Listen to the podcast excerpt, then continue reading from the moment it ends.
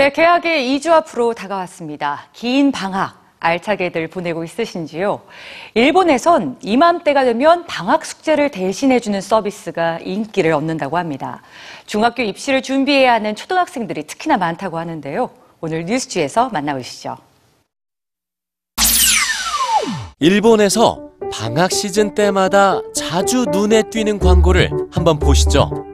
교과별로 문제 풀이는 5장에 500엔에서 1000엔, 포스터, 일러스트는 한 장당 2만 3천엔, 스케치만 할 경우엔 18,000엔이고요. 만들기, 공작 숙제는 2만 3천엔입니다.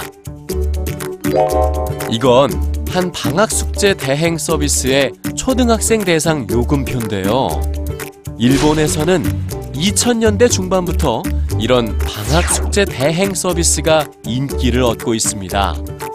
숙제 대행을 원하는 사람이 인터넷 홈페이지를 통해 문의를 하면 대행사가 숙제 내용이나 재료비에 따라 견적을 내고 작업 완료 후 택배 등을 통해 제출한 뒤 대행비를 받는 방식으로 진행됩니다. 개학이 임박한 숙제, 식물 기르기 등 과정을 매일 사진으로 기록해야 하는 숙제, 인터넷에 로그인해서 수행해야 하는 숙제도 대행할 정도라고 하는데요. 숙제 대행을 의뢰하는 사람은 초등학생부터 중학교 3학년까지 자녀를 둔 학부모가 90%를 차지합니다. 초등학교 4학년 때부터 중학교 입시를 준비해야 하는 만큼 방학 숙제는 시간 낭비라거나 숙제 양이 너무 많다고 생각하는 고학력 어머니들의 상담이 많다고 합니다. 이용자들의 만족도는 비교적 높은 편인데요. 방대한 숙제를 대신해 줘서 그만큼 절약한 시간을 수험 공부에 투자할 수 있었다거나 급히 의뢰한 숙제를 빠른 시간에 해결해 줘서 고맙다는 의견이 많은데요.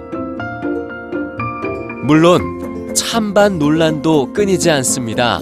숙제는 자신의 힘으로 해야 하는 것이고 교사를 속이는 행위를 가르친다는 반대의 목소리가 높은 거죠. 반면에 불필요한 숙제가 너무 많다.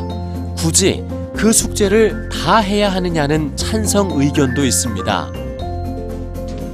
일본의 저널리스트인 레이 제이 아키히코 씨는 숙제 대행 서비스가 유행하는 문제에 대해 중학교 입시라는 교육 제도의 문제, 교사의 권위 하락과 학생과의 갈등 등이 복합적으로 반영된 현상이라고 보고 사회적 차원에서 반성과 대책이 필요하다고 지적했습니다. 그래서일까요? 일본의 방학 숙제 대행 서비스 논란은 우리의 교육 제도와 현실을 되돌아보게 합니다.